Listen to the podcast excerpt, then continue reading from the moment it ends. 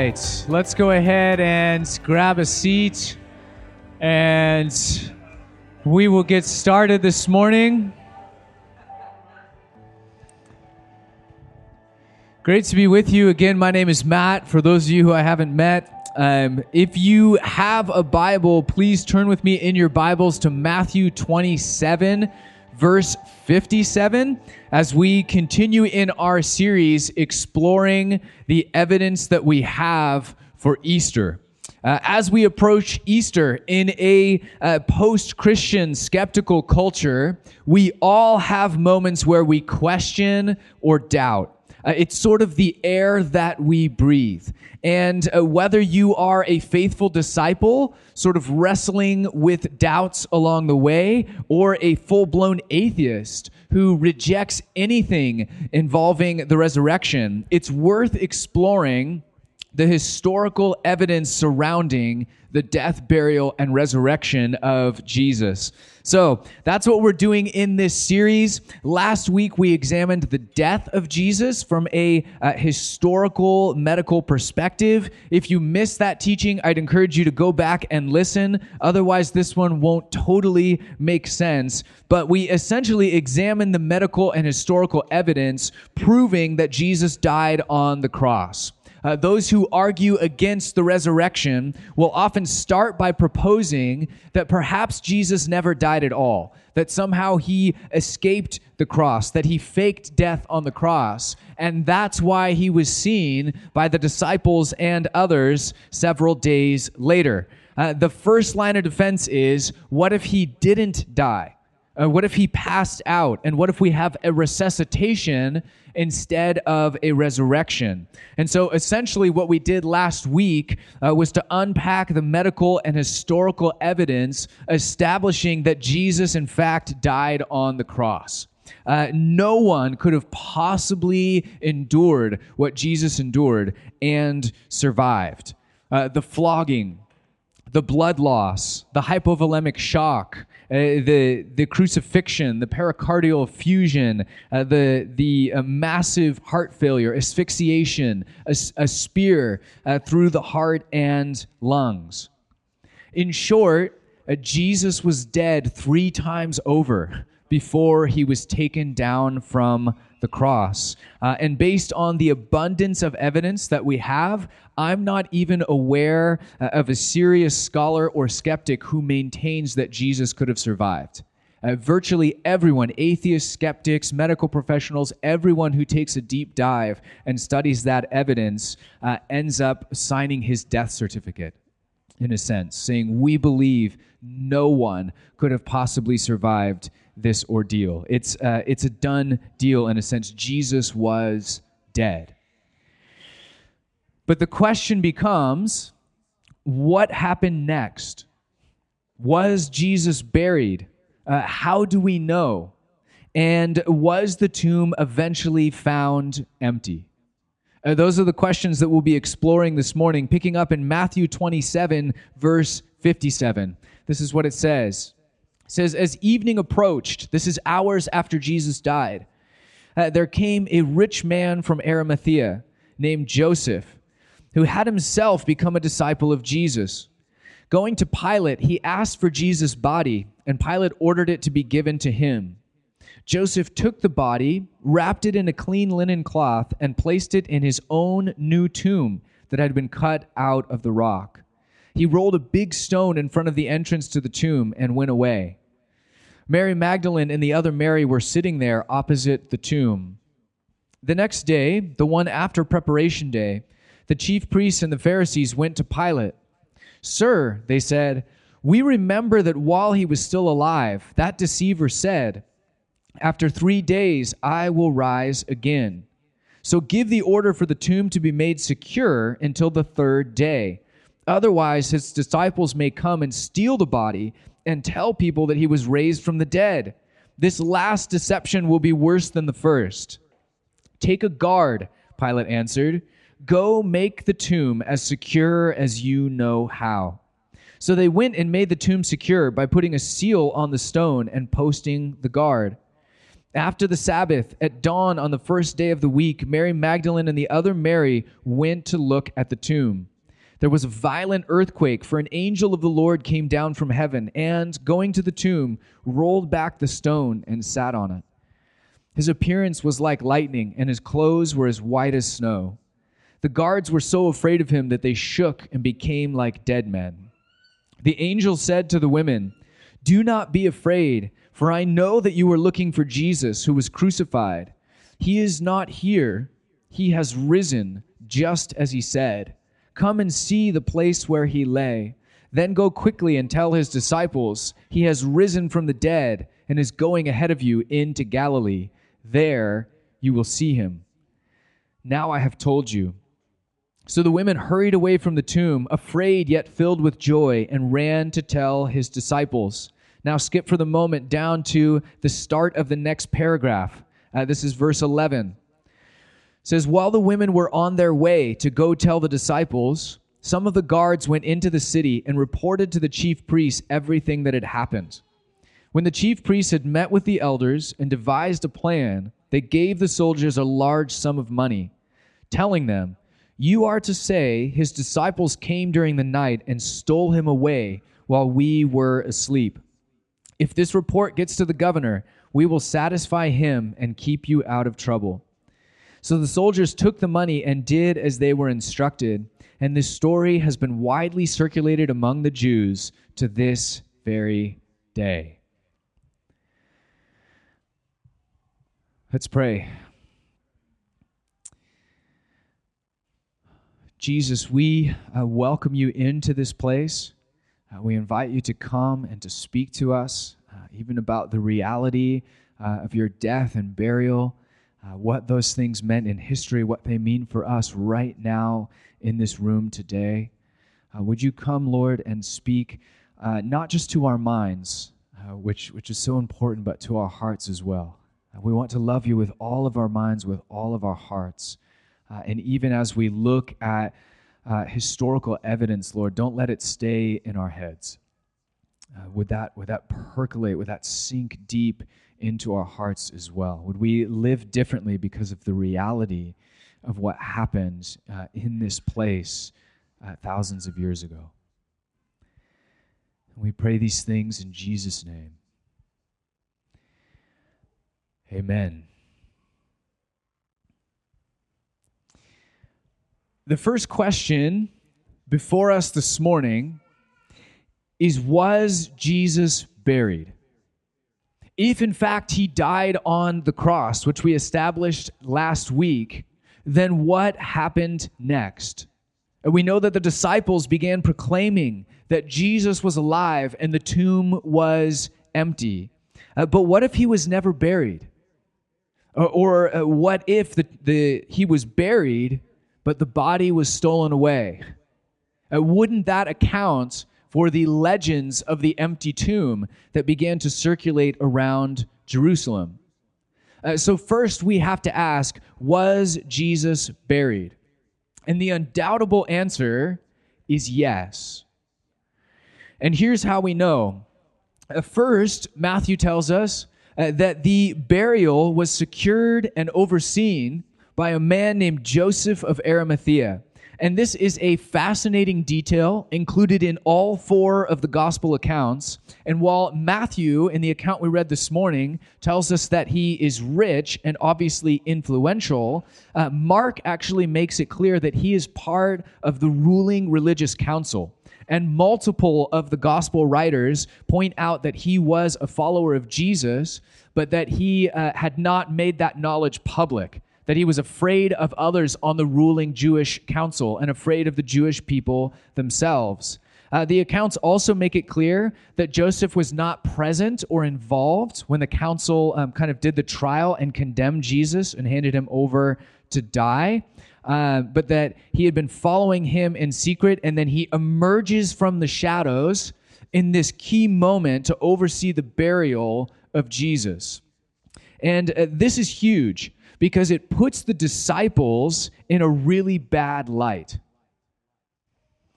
The disciples are all hiding and looking out for themselves, and now someone from the ruling class, from the ruling religious council in uh, Jerusalem, who are always the bad guys in the gospel accounts, comes out of the shadows at considerable risk to himself and his family in order to make sure that Jesus gets a proper burial. Uh, and what happens in the account that we read is beautiful, uh, but it would have been a source of real embarrassment for the original disciples. Uh, it would not be a historical detail that they were eager to include in their account. If you were going to make up an account, you would never invent a man from the ruling religious council to be the hero of the hour. Uh, that's not how legends are written. They, they wouldn't fake it that way, but it is how history unfolds. So, this is something that is personally embarrassing to the disciples. They would not have written it if it weren't actually true. Uh, and speaking of writing, uh, the gospel accounts were originally shared orally, as was uh, the tradition in the first century. Uh, but in a very short amount of time, uh, the first disciples start putting things on paper as well. And what this means is that through the oral circulation, through the written circulation, early on in Jerusalem, people inside and outside of the church would have been confronted with these accounts. Um, and they lived in Jerusalem. This is where the accounts were first preached and circulated. Uh, and in fact, uh, they begin preaching right in the center, kind of right under the noses of the religious elite. And so, what that means historically is that anyone inside or outside of the church could have gone and met Joseph of Arimathea. Uh, they could have confirmed this account as a well known public figure within the city. And uh, if the religious elite were going to snuff out this movement, which was their sincere desire, uh, then they could have and would have contradicted this detail. They would have come out publicly and said, There is no one named Joseph of Arimathea. Or he's here, but he never did that. Come talk to him. And yet, through the Gospels and other historical accounts, we see that the ruling religious elite, though they're working day and night to stop the disciples, never come out with that counterclaim. They are silent on that issue because they themselves and everyone else knows that it's true. So, uh, Joseph of Arimathea approaches Pilate to ask for the body of Jesus. Uh, in at least one of the accounts we have, uh, Pilate asks, um, acts surprised at that point and essentially says, like, "Are you sure he's already dead?" He was surprised at the speed at which Jesus died on the cross. And so, in that account, he calls the centurion or the Roman guards in and essentially says, Are you sure? Like, are you sure uh, that he's dead? It's only been a few hours. Often, victims of crucifixion, uh, especially if they weren't flogged um, before crucifixion, they could last hours or even days on the cross. And so, because it's so important that Jesus die, Pilate wants to confirm. Uh, now, as a side note, uh, the way that things worked for Roman soldiers, if you were overseeing an execution, it was your life or theirs. Meaning, if you failed to carry out your job, if the person that you were assigned to execute escaped or somehow survived, your life could be demanded in exchange. So not only were the Romans very good at killing people, but these soldiers were uh, highly motivated in making sure that he was utterly and completely dead. Uh, there was no bribing them, there was no tricking them. If Jesus escaped alive, then they could be put to death. Now, if you're in that position and you're brought before the governor who has authority over your life, and he says, Hey, would you triple check that Jesus is dead, you're going to go and triple check, right? There is not even a shadow of a doubt uh, that he is dead. Um, and what you're saying essentially is yes, we agree that he's dead, and if he's not, you can execute me. So all of that is confirmed yet again that Jesus is completely dead. Uh, and then Pilate gives the dead body over. And this is what we read it says, uh, Joseph took the body, uh, wrapped it in a linen cloth, and placed it in his own new tomb that he had cut out of rock. He rolled a big stone in front of the entrance to the tomb and went away. And it also says that Mary Magdalene and the other Mary were sitting opposite the tomb. So, uh, Jesus is buried. There's a stone securing the entrance to the tomb. And the way that this often worked, if it was the tomb of a, of a wealthy person or an important person, is that it wasn't uncommon for a sort of a ramp to be fashioned out of stone and then a, a large stone to be fashioned on top of that ramp. And so what would happen is you'd put the body and, and sometimes other valuable things in the tomb, and then you would roll this giant circular stone down the ramp and it would fall into place. Uh, but once it was in place, it was very, very hard to move again. You would have to move a massive stone actually uphill, up the ramp, in order to get back into the tomb. Uh, so this was sort of an ancient locking mechanism, as you would, uh, if you would, that was used in many ancient tombs. Uh, whether or not that mechanism was used in this case, we can't be totally sure. But in either case, the tomb is very secure with a stone in front of it, and it's also very public. Uh, many people watched Jesus die. Uh, crucifixion in this case was meant to be a very public thing. Uh, many people were also there uh, watching this process and watching him be taken down and watching him be buried. It was all done in public, it was public knowledge.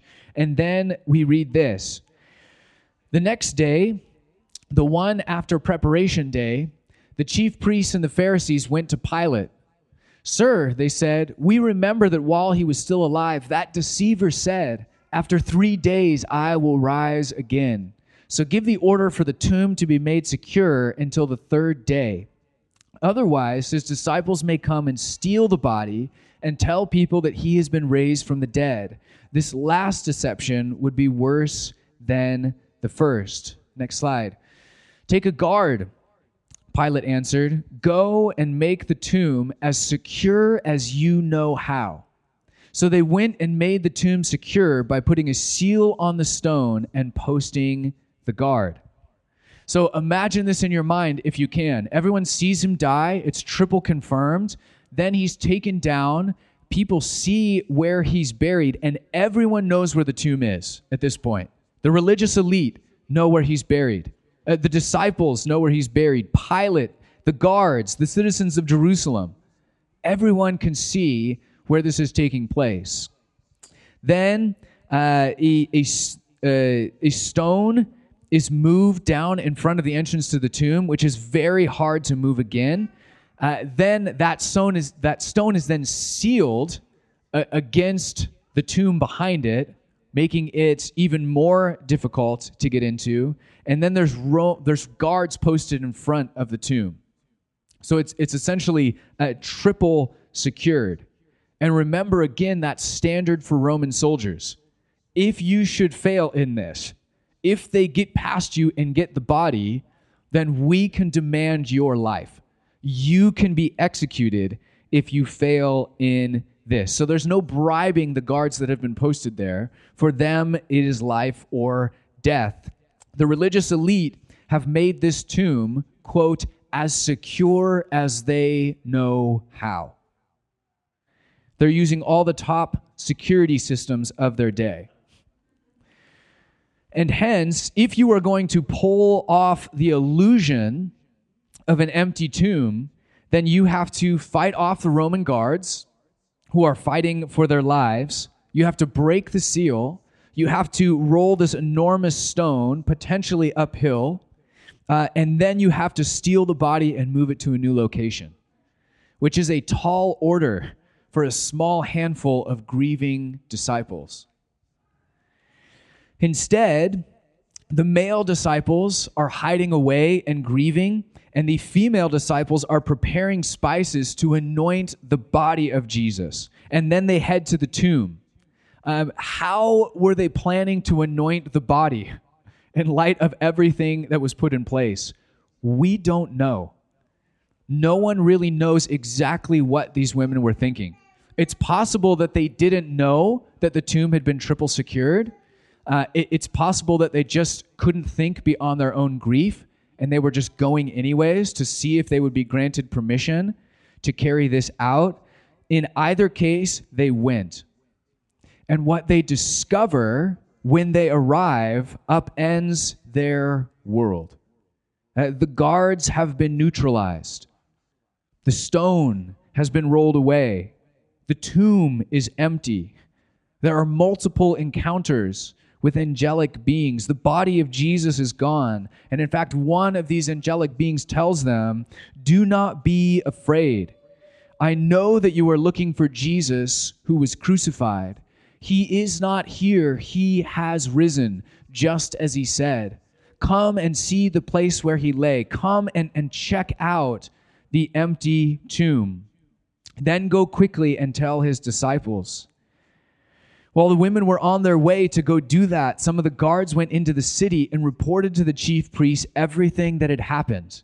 They had to kind of hang their heads and, and go to the ruling council and say, hey, we don't know how to tell you this, uh, but here's what happened when we were on guard. When the chief priests had met with the elders and devised a plan, they gave the soldiers a large sum of money, telling them, You are to say his disciples came during the night and stole him away while we were asleep, which is hilarious on one level and somewhat impossible. Uh, but they continue If this report gets to the governor, we will satisfy him and keep you out of trouble. Remember, if they fail, their lives can be demanded in return. So they say, hey, go circulate this report. We've got your backs. We will not let the governor uh, punish you or execute you. Uh, so the soldiers took the money and did as they were instructed. And this story has been widely circulated among the Jews to this very day. Hey, we fell asleep even though our lives were on the line. And then the disciples came very silently and snuck past us, broke the seal, silently rolled this enormous stone, and silently ran off with the body while we were napping in front of the tomb. It doesn't really work as an alibi, uh, but as a rumor it, it serves as their attempt to discredit the disciples and their message. But notice that in paying to circulate this rumor, the religious elite actually affirm that Jesus was buried in that tomb and that that tomb is now empty. If Jesus had never been buried there, or if Jesus were still buried there, then that would have been the announcement from the religious, religious elite. Uh, that would have been the thing that they put. They would not pay to circulate this rumor. They would simply tell everyone, hey, that's not the place where Jesus was buried. Or they would say, he's still buried there. His body is there. The tomb isn't empty. They are essentially saying, by, by paying for this account, they're saying, yes, we know he was buried there. And we know that tomb is now empty. But there must be another explanation. We think you stole the body. So the religious elite actually confirm that Jesus died. They actually confirm that Jesus was buried in this specific tomb. And they confirm for us that this specific tomb was later found empty. Shortly after this, the Jesus movement begins. The disciples boldly claim in Jerusalem the tomb is empty. Jesus is no longer there, he is risen. They begin preaching this immediately. It's recorded and widely circulated in writing shortly after. And anyone in the city of Jerusalem with a short walk could have confirmed the empty tomb. Jesus died. We know that. He was buried in this specific tomb. The religious elite confirm it. Uh, the tomb was later found empty. The religious elite also confirm this. The only question that remains is where is Jesus? Where is his body? What could possibly account for the empty tomb? And for that, you have to wait till next Sunday. Let's pray. Jesus, we acknowledge in this place uh, your death, Lord, your death on the cross with all that that entailed, with all that we studied last week. And we see, Lord, from the pages of history uh, that you had an actual dead body, uh, that you were uh, laid to rest in, in a real tomb cut out of real stone, and that that tomb, uh, under very unusual circumstances, was, was later found empty. And as we uh, approach Easter, Lord, I pray that these uh, events, that these realities would uh, settle in our hearts, uh, that they would be real to us,